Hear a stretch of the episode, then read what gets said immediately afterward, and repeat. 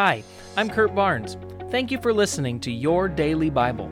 It's my prayer that you would be continually growing in your relationship with Jesus and that this podcast would be one of the many tools that the Holy Spirit is using in your life to bring about transformation. Don't forget to press the subscribe button, and remember, you can hear our full-length sermons at scf.tv. All right, welcome back. We are still working together through the book of Ephesians. Today we'll be in Ephesians chapter 3, verses 1 through 13. I'll begin by reading. For this reason, I, Paul, the prisoner of Christ Jesus for the sake of you Gentiles, surely you have heard about the administration of God's grace that was given to me for you, that is, the mystery made known to me by revelation, as I have already written briefly. In reading this, then, you will be able to understand my insight into the mystery of Christ, which was not made known to people in other generations, as it has been revealed by the Spirit to God's holy apostles and prophets. This mystery is that through the gospel, the Gentiles are heirs together with Israel, members together of one body, and sharers together in the promise in Jesus Christ. I became a servant of this gospel by the gift of God's grace given me through the working of His power. Although I am less than the least of all of the Lord's people, this grace was given to me, to preach to the Gentiles the boundless riches of Christ, and to make plain to everyone the administration of this mystery, which for ages past was kept hidden in God, who created all things. His intent was that now, through the church, the manifold wisdom of God should be known to the rulers and authorities in the heavenly realms, according to His eternal purpose that He accomplished in Christ Jesus our Lord. In Him and through faith in Him, we may approach God with freedom and confidence.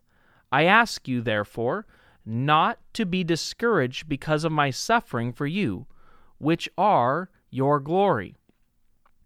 Have you ever felt ill-equipped to do something that you wanted to do or knew that you should do?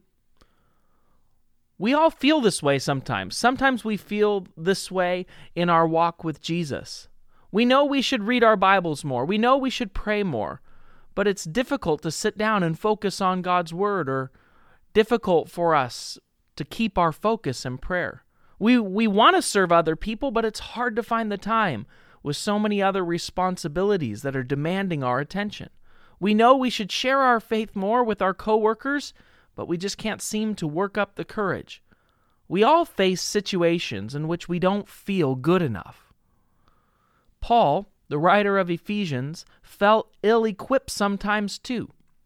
Paul was a missionary who wrote most of the New Testament, yet in Ephesians 3:8, Paul refers to himself as less than the least of all of God's people. So how does the least of these become one of the most influential church planters and leaders of all time? Paul said this in Ephesians 3:7, I became a servant of this gospel by the gift of God's grace given me through the working of His power.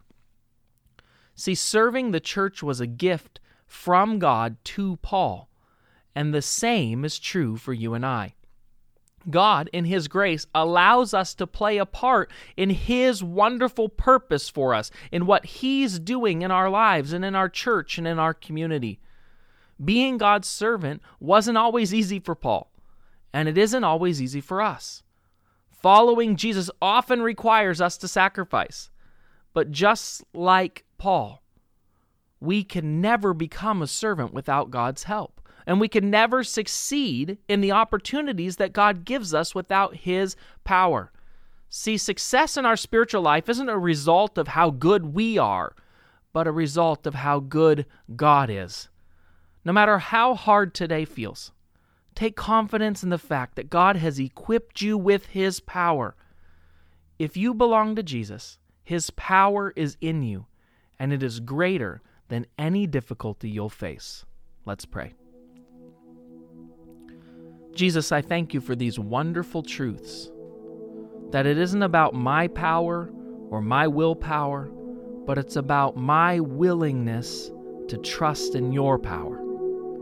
Thank you that you are with us, and thank you that it is still your desire to help us and to help this broken world. Help me today to follow you, to trust you, and to be used by you in whatever you would ask of me.